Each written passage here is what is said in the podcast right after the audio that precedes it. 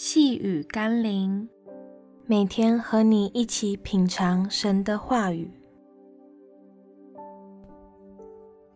够了就好，分享你有多出来的。今天我们要一起读的经文是《加拉太书》第二章十节。只是愿意我们纪念穷人，这也是我本来热心取行的。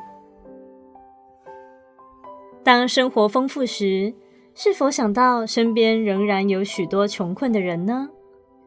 我们常在无意间花很多钱买很多食物物品，然后又不经意地将那些过剩的丢弃，却忽略世界上每天仍有无数人处在饥饿与缺乏中。经济体系告诉我们，唯有刺激消费，才能让人们变得更富有。但上帝的原则是，唯有当我们懂得够用就好，并把多余的分给缺乏的人，我们才可能拥有富有的心灵，过着幸福与满足的生活。试着节约物资，不是因为省钱，乃是为着让贫穷的人也可以分享，相信那才是上帝所喜悦的事。让我们一起来祷告。亲爱的主，谢谢你赐我丰盛的生活。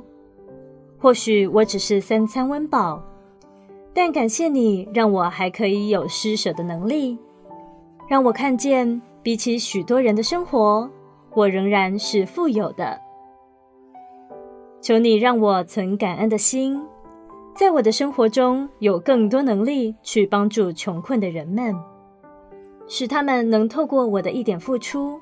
也能得到上帝的爱与恩典。奉耶稣基督的名祷告，阿门。